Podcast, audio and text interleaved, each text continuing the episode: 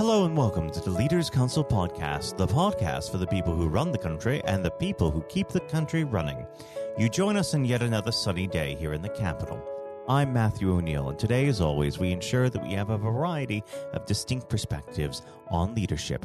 First, we're joined by Natalie Ward, owner of Red's Hair Salon, a Somerset beauty provider located in Taunton. Natalie, hello. Hello, how are you? I'm very well. Thank you for coming on the program today. Uh, now, normally we'd get straight into the subject of leadership, but considering the ongoing COVID outbreak, we must start there. How has this affected your organization? Um, it has been obviously quite challenging. Um, we obviously went into lockdown sort of quite early on and had uh, one of the last industries to go back. Um, but we have noticed that there has been probably about 40% of clients that are still um, not confident about uh, coming back into the salon, which means that, you know, obviously the, the turnover isn't as it was this time last year. So it's been, it's been quite difficult. Now, we all know about the sort of measures uh, that most uh, businesses similar to yours have put into place. Have you done anything different than that? Uh, and do you do you believe that the measures that most salons have put into place are adequate? Um, I think the guidelines have been um, from day one. They were obviously quite clear on how we had to how we had to work with the PPE, etc.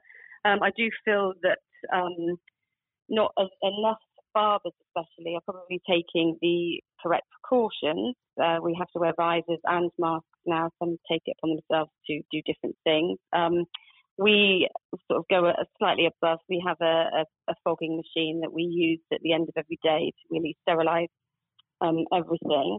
Um, and yeah, we have had quite a lot of help with obviously, you know, everybody should understand what the um, the guidelines are because there is you know a lot of information is put out there on a regular basis. So. Now, of course, all of this comes with an increased cost for you. Have you had to pass that cost on to the customer? Um, yes, we have slightly. Um, what we've done, our, our, prices, I generally put my prices up um, every year anyway in April, so that still happens. Um, and then I worked out quite quickly during lockdown a break even. Um, and obviously, once we factored in the cost of the additional PPE and the timing that we have to take now to obviously make sure we've sanitized everything, we have passed on a about a three pound uh, charge to you know onto the guests um, with each visit, which they all seem to be totally um, happy with. Mm. Well, we are here to discuss the concept of leadership, so we should probably move on to that subject. I always like to start this part of the conversation off by asking the same simple question what does the word leader mean to you? Um, uh, leader, to me, it is somebody who uh, drives their vision um, to coach and to motivate the um, the team that you're obviously working with, and to make sure that you're all singing off of the same uh, hymn sheet. So, um, yeah, just making sure that you know their visions and goals and yours, and then you're helping to kind of put all of the systems in place and, and encourage and motivate uh, the people that work for you. And how would you describe your personal leadership style? Uh, well, I um, I lead very much on that. So we have regular one-to-one meetings, um, knowing what the the each one of my stylists, what their vision is, what they want to get, you know, what their values are, and then we work together to incorporate that into into the business, um, and obviously, you know, finding different projects for them to do. Um, so yeah, it's very much making sure that I'm coaching them on a regular basis and have the systems in place to do that, uh, and everybody knows where they are. How did you come to this form of leadership? Uh, did you have a particular role model who shaped you this way, or have you been shaped more by circumstances? Um, well, I, I've had my business for 12 years, and about eight years ago, I wanted to push it forward. So I joined a, a business club called 365 Hair, which is a business gym for for salon owners. Um, obviously, for us, you know, initially I was a, a stylist, so having to have the business brain um, needed a little bit of uh, education. So they've kind of helped me. I've gone through a two-year program, and they helped me to really get the systems in place to help with uh, sort of the, the coaching side of it, especially to sort of help with the team. Now, of course, leadership comes with its challenges, none more so than conflict. How do you handle conflict, and what's your method for resolving it? So yeah, the conflict. We have a, um, a, a thing in our salon. We have which we call the guidelines to greatness. So on all of that, it's kind of like our rules, um, just the the things that we work by. So we tend to be able to avoid conflict um, quite easily with that because we do tend to discuss quite a lot of things out in the open, and we have things, you know, especially with a group of, of women. Sometimes, you know, gossip is harmful, so don't do it. And if you only have, um, if you're upset, take an hour to sort of, you know, calm yourself down, and then we discuss things. So um, conflict isn't such a big issue actually in my salon, which um, is probably quite unusual for a lot of hairdressers, if I'm totally honest. and why is that? Why is there a different culture within your uh, operation versus the rest of the industry? Um, well, I think that sometimes there is. Um, we're very creative people, so with um, creativity, um, there is also a, an element of ego. Um, we kind of have what well, we've always worked. I mean, I'm in the salon twice a week now, so I've kind of pulled off of the um, being on the tools, as we call it. So it gives them plenty of time that they all work as a as a real unit. Um, there's no hierarchy. I do have a, a manager, and you know, but anyone from our future professionals, which are the people that we train, up to even when I'm in, we are all working as a team and a and a unit. So you know, it's if we're we're all totally happy with um, doing all of the jobs. There's nothing that's too big or too small that anybody has, uh, you know, is is too great to to do. So that's kind of really how it how it is.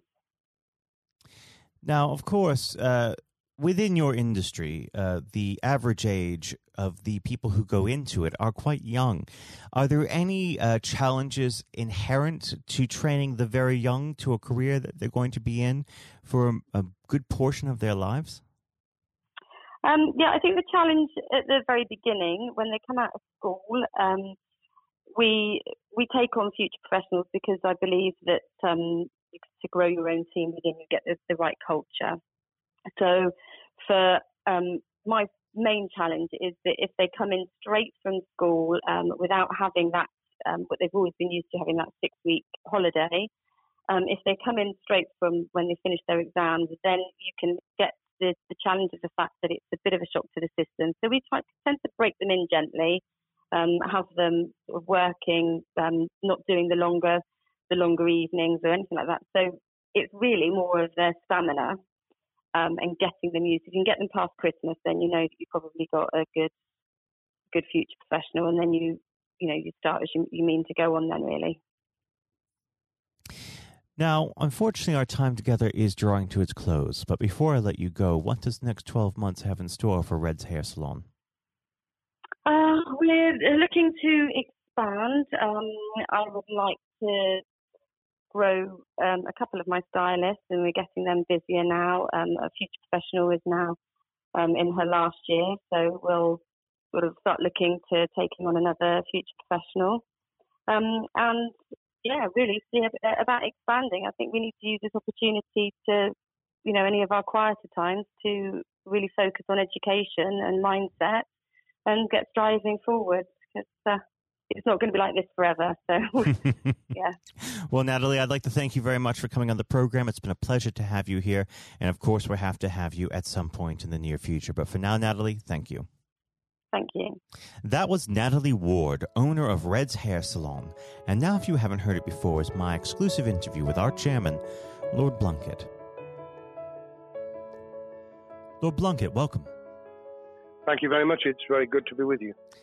Um, well, of course, uh, nothing is being said uh, at the moment other than COVID 19, uh, which uh, we must touch on.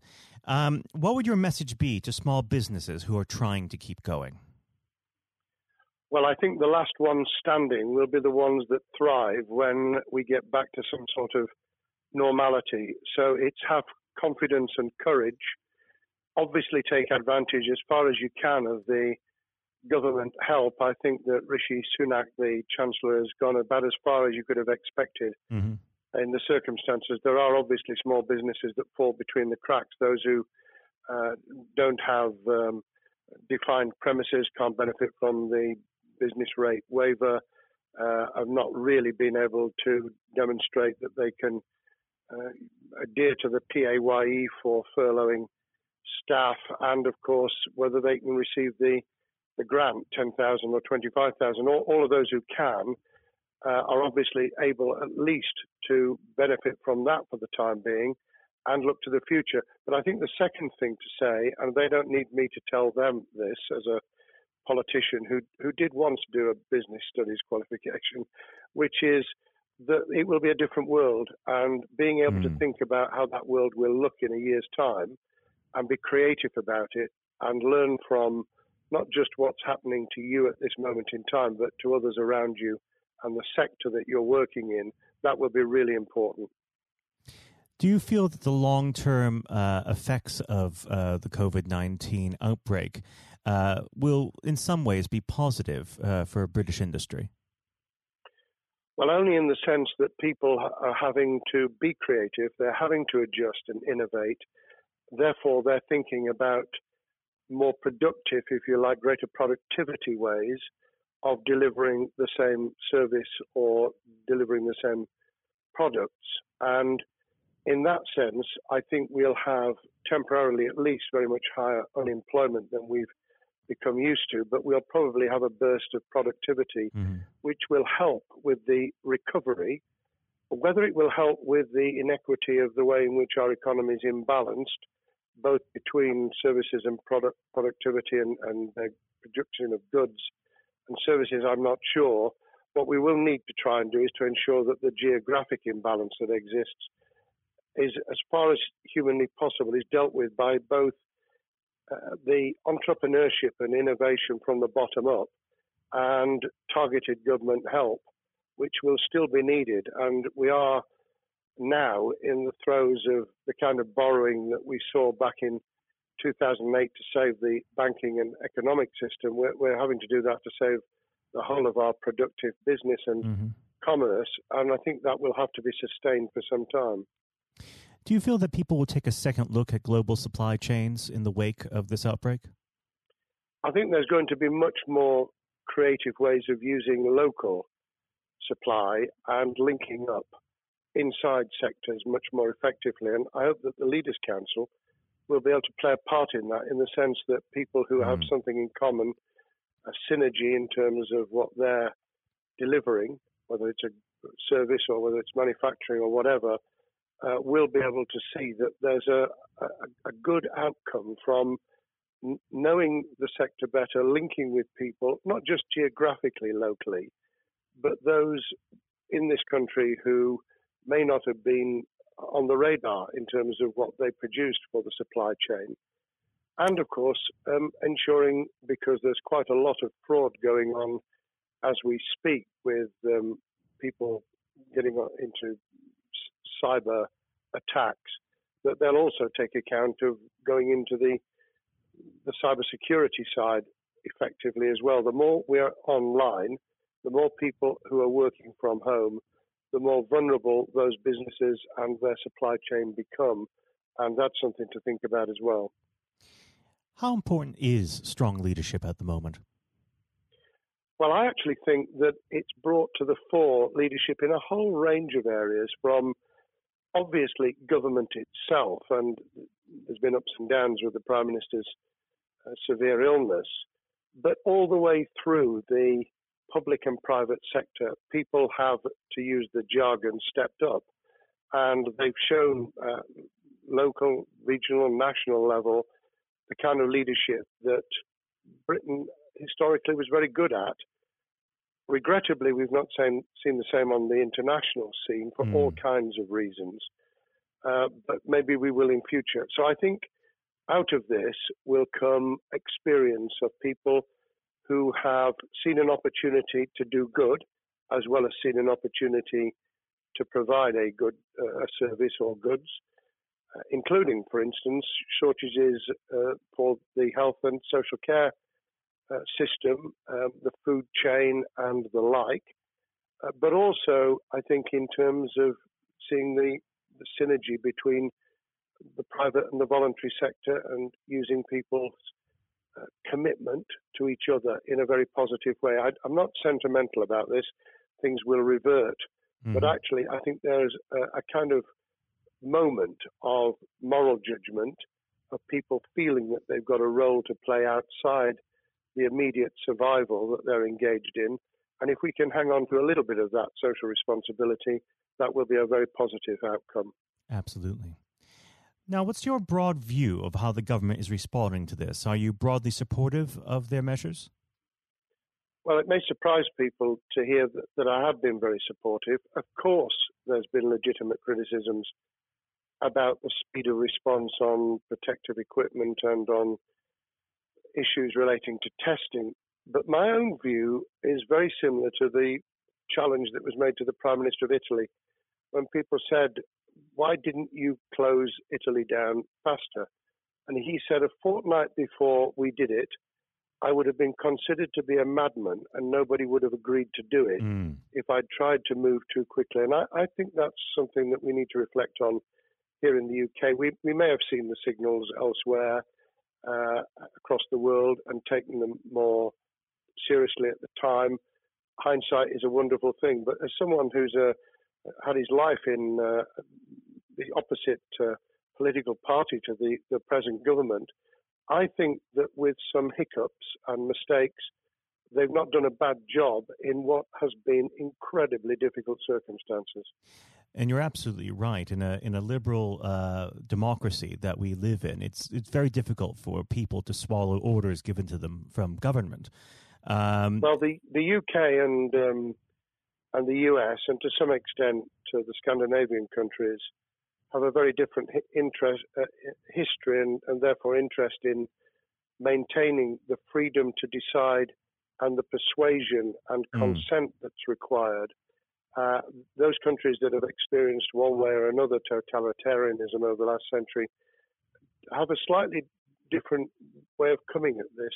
Mm. I don't want to exaggerate it, but I think that that's why getting the balance right of getting people to go along with what you want them to do in their interests as well as the nation as a whole is a sensible, proportional balance. And I think we now need to adjust to the coming out of the crisis gradually, uh, readjusting to recovery uh, in the same way.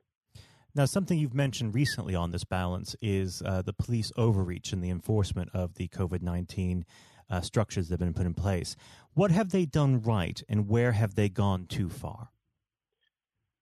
Well, I think that they were interpreting what was not necessarily as clear advice as it might have been for all kinds of reasons, because people were feeling their way. I think what's come out of it has been uh, a demonstration by local police services in some parts of the country that they could get people to do what was needed without the heavy hand of drones overhead mm. or people being told that they you know shouldn't be walking in the street because this was all about self isolation not incarceration it was about getting people not to pass the infection on to each other and therefore to provide distance rather than to make our lives a misery those police services that adopted that policing by consent and chivying people along did really well. Those who went over the top, I think, soon got a very substantial pushback. And one of the strengths of our democracy is that you could have that debate. People could say, I'm terribly sorry, we, we think the police force in our area has gone over the top. And that in itself is a constraint and uh, a readjustment. That, that's another strength of um, living in a country where you can have opinions and express them without actually being thought to be a fool. Now, of course, uh, the government has faced criticism uh, that they were slow to react, uh, and Boris Johnson wasn't present at the early COVID 19 COBRA meetings. Now, uh, number 10 has claimed that this is normal practice. Uh, the health secretary often chairs COBRA meetings uh, related to health. does this tally with your experience as a Secretary of State, or would you have expected the PM to be more hands on during the initial stages? I think different prime ministers do have a very different style. And Boris's style, which I think will now be considerably adjusted, was very swashbuckling. In some senses, delegating is a good thing, uh, as every leader of every business or public service knows. Those who try to pull too much into themselves end up with a massive bottleneck, a great uh, failure of trust, and the inability of people to show what they're worth and to, to demonstrate their capability. So I, I, I'd be very wary of jumping in and saying he was wrong to delegate the essential COBRA meetings. What I was surprised about was that he didn't um, chair the first couple because mm-hmm. my experience with Tony Blair for the eight years I was in cabinet was that Tony was a great delegator, but he would get a grip to begin with, watch what the difficulties were, and then give people direction and confidence to be able to get on with it. So looking back, I think Boris himself probably thinks, God, I wish I'd spotted the signals from elsewhere in the world more rapidly and I'd just been there. However, this also raises another issue. All of us in positions of leadership need good teams around us. Mm-hmm. I think after this is over, he will be assessing those who really did step up and those who demonstrated their inadequacy. I think we'll probably end up in a year's time with a much stronger cabinet than we have today. Well, absolutely. And of course, uh, we've seen a, a significant uh, drop in the visibility of uh, certain special advisors like Dominic Cummings uh, during this uh, entire period. So it'd be interesting to see how that pans out. Um, well, now- it's certainly readjusted the role of those behind the scenes with those who should be taking the decisions having received advice. Obviously, there's been a complete transformation in the profile of experts, if I might use that term, who'd previously been denigrated. Mm-hmm. Scientists, medics, people with behavioral science uh, understanding. My only criticism was were we getting wide enough advice? Were we narrowing it too much to a couple of key centres in London? But that's because I've always been adverse to everything being London centric. I think there's great expertise, wisdom, experience out in the sticks, and uh, we should use it. Uh, rightly so. Um, now, was pandemic planning part of your time as a minister, particularly perhaps uh, when you were Home Secretary? Well, it was, but it was on the back of risk arising out of counter-terrorism measures. Right.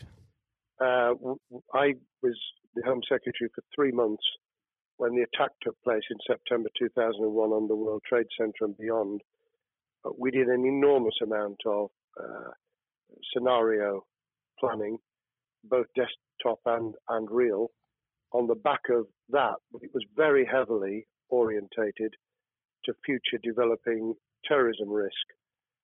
I certainly got involved with talking about pandemics. I remember being at a seminar in Edinburgh where the university there had done a lot of work itself on the issue of pandemics. And of course, we, we saw SARS and other things emerging.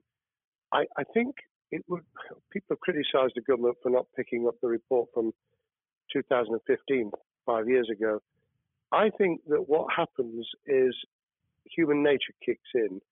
You deal with what you're immediately faced with.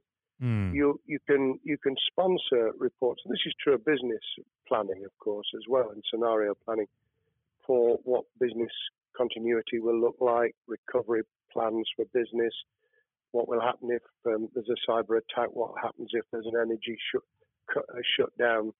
Um, these kind of things you, you can look at, but you're immediately turning your eyes to what's in front of you. And had we picked up a bit more on the danger from Ebola and SARS and what have you in the past, then we might have said, what if something hits us in the developed nations that we don't have a vaccine for, mm-hmm. that we can't immediately whisk up uh, protective materials or equipment or, for that matter, medicines that help with recovery, all of which we now see are a danger. I think this will make an enormous difference to the planning for the for the years ahead. I hope it will be widened so that we don't just look at what's happened, because very rarely do you see something exactly repeat itself some of the circumstances will be, but others won't. So that's why I've put emphasis in what I talk about on looking at the other virus, the cyber attack uh, scenario, mm-hmm. which could be just as dangerous in a uh, a world of just-in-time provision. One of the miracles of uh, the modern developed world except for the very poor, has been the distribution of food. A lot of it on computerized, uh, technologically advanced systems. If that were to come down, we'd be in real trouble. So I think we need to think those sort of scenarios as well. So, have a full plan across uh, both sectors uh, biological warfare, pandemics, and uh, cyber warfare. Yes, and to do so on different levels. I think again, thinking of thinking global but acting local, we mm. need a lot more to think about what would happen if something took shape that actually broke down those national and global chains and how we would cope. And without, uh, obviously, we've got enough fear and anxiety to last a lifetime without uh, creating even more anxiety. We can think about those things for the future in a more rational way, I think. Now, aside from the physical uh, threat of the virus, one of the things that people are vastly worried about is the effect on uh, the economy, not just national economy, but also the world economy. Um, now, it, it, has been said by certain parties, um, and uh, I'd like to garner your uh, thoughts on this. Is there a danger of the effects of the lockdown being even worse than those of the virus? Were it be prolonged, I fear that that balance would tip the other way. It is about proportionality. It is about balance. It's the wisdom of Solomon, really, to to get the moment right when you start to move and then to move quickly.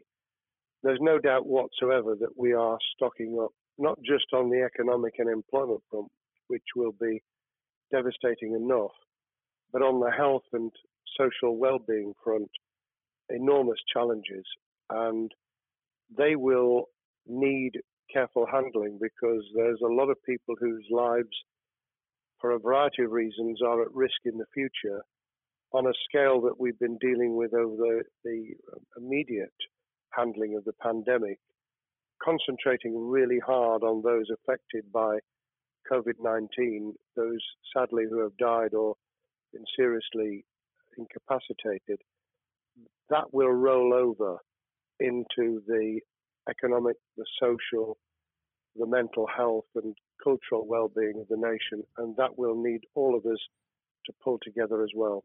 Absolutely. Now, do you believe the government's doing enough for business?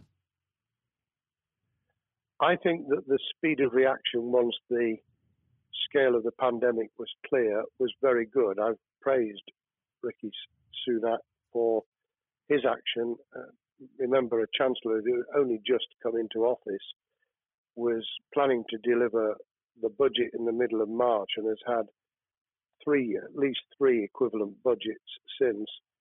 I think he's handled it very well. Understandably worried now about what we're doing to our economy. The level of borrowing is sustainable because of low interest rates, but it reaches a point, of course, where it tips over so that you can't then do the kind of structural investment requirements that the government were laying out before and in the March budget.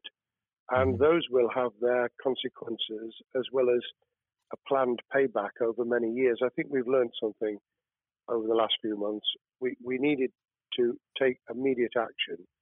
We don't want another round of austerity equivalent from 2010 through to 2019. I don't think the nation, on the back of what's happened and the challenges we have, could take that.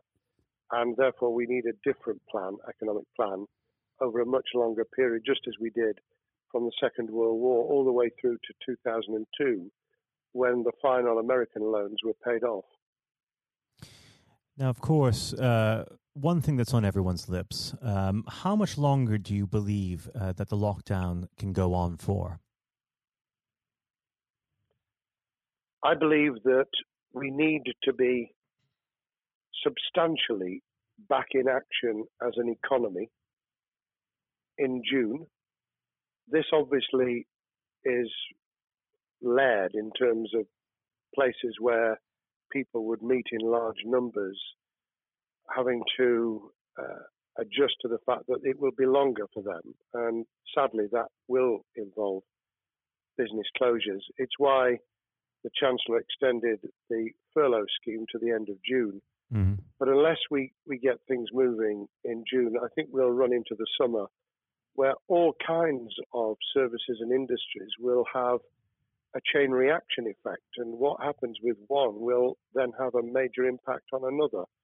And then you get the skittle effect where things get knocked down that you hadn't perceived were going to be affected. So I very much, if I were in government, and I always think of things in that context, what would I do if I were in government?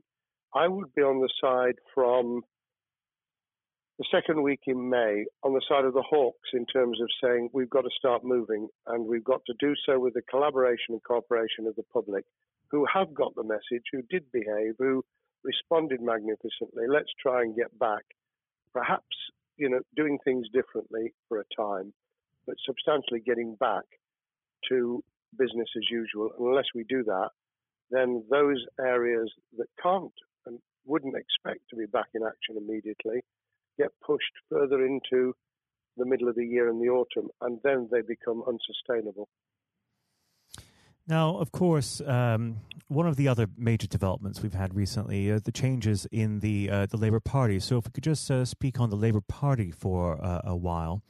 Um, this might sound like uh, an obvious question, but uh, how does uh, Keir differ from Mr. Corbyn? Well, I'm biased because I believe the Labour Party um, has come out of four and a half years of a black hole of a nightmare, mm. uh, where it neither represented a, a, a uh, credible opposition nor uh, an electable government, and the combination was to let those who supported the Labour Party and needed some of its policies uh, let them down very badly.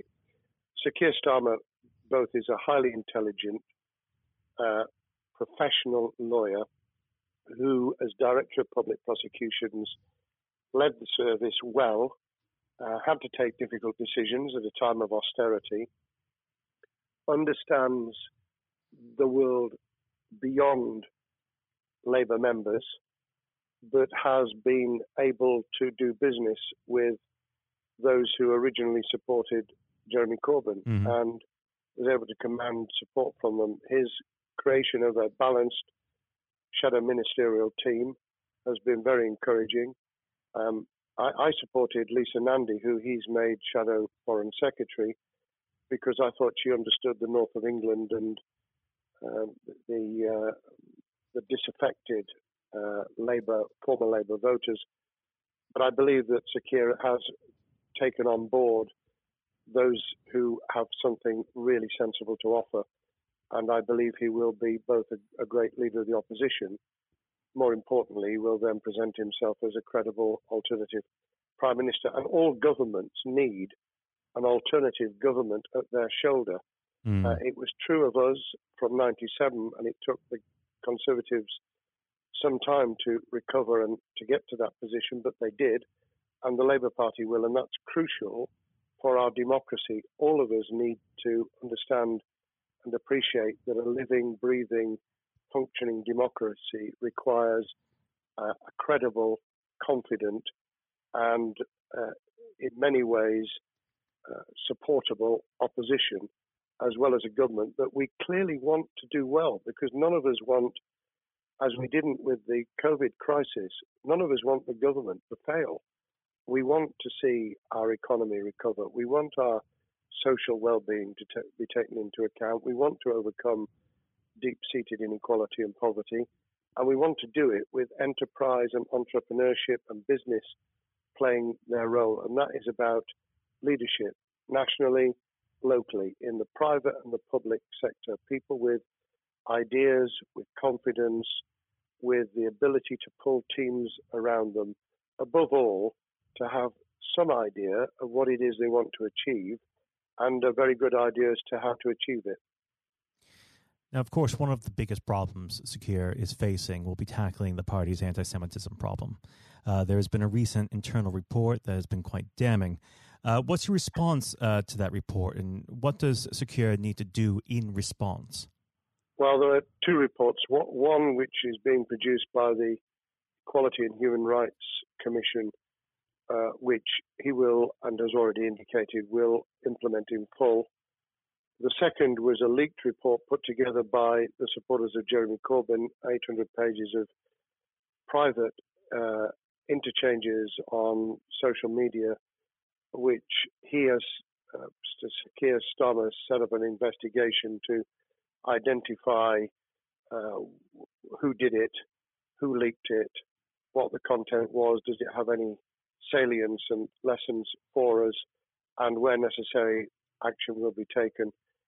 So I hope that uh, as he moved very quickly to reassure the Jewish community, so he will be able to take the necessary steps to back up that reassurance with the kind of actions that says that this was a blight on a historic great political party that all, us, all of us were ashamed of. We've been able to put that behind us and to move on to facing the future with confidence. What's the one king, uh, key thing that Sir Keir needs to do to restore Labour as an election winning party? I think Sir Keir Starmer's major challenge is to convince sceptical voters that Labour has not only reverted to a party that they can support because they can see it acting, developing, presenting as a credible alternative government, mm-hmm.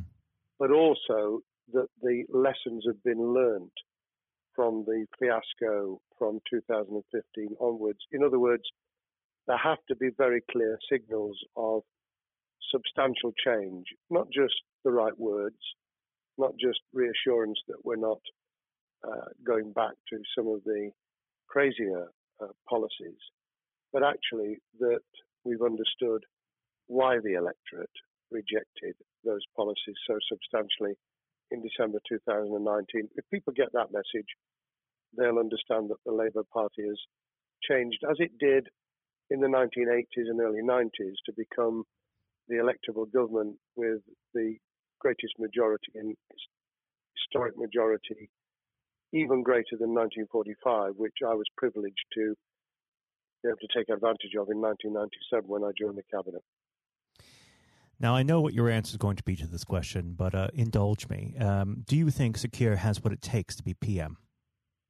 Yes, I do. I think he has the background, he has the experience, he has the professionalism, he has the forensic uh, mindset, and he has the confidence to have put a team around him which will ensure that it will work. And those elements are true of all leaders ideas, the ability to build a team, to have confidence in that team, uh, and to be able to demonstrate leadership in practice, sometimes at the most difficult times.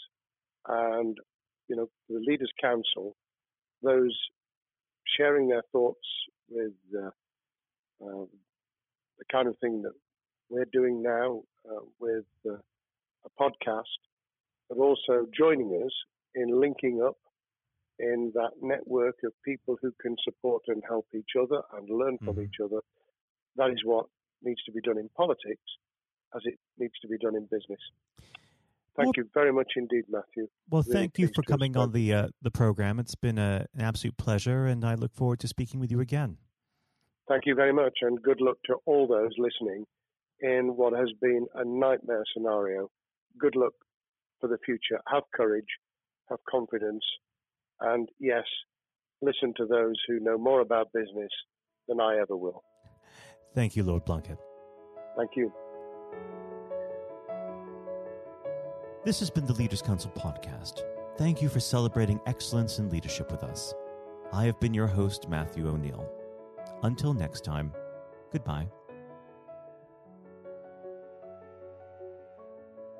Thank you for listening to our podcast. The views expressed within the podcast do not reflect the views of the Leaders' Council of Great Britain and Northern Ireland, its parent company, or subsidiaries, members of staff, other guests, or any other person therein associated.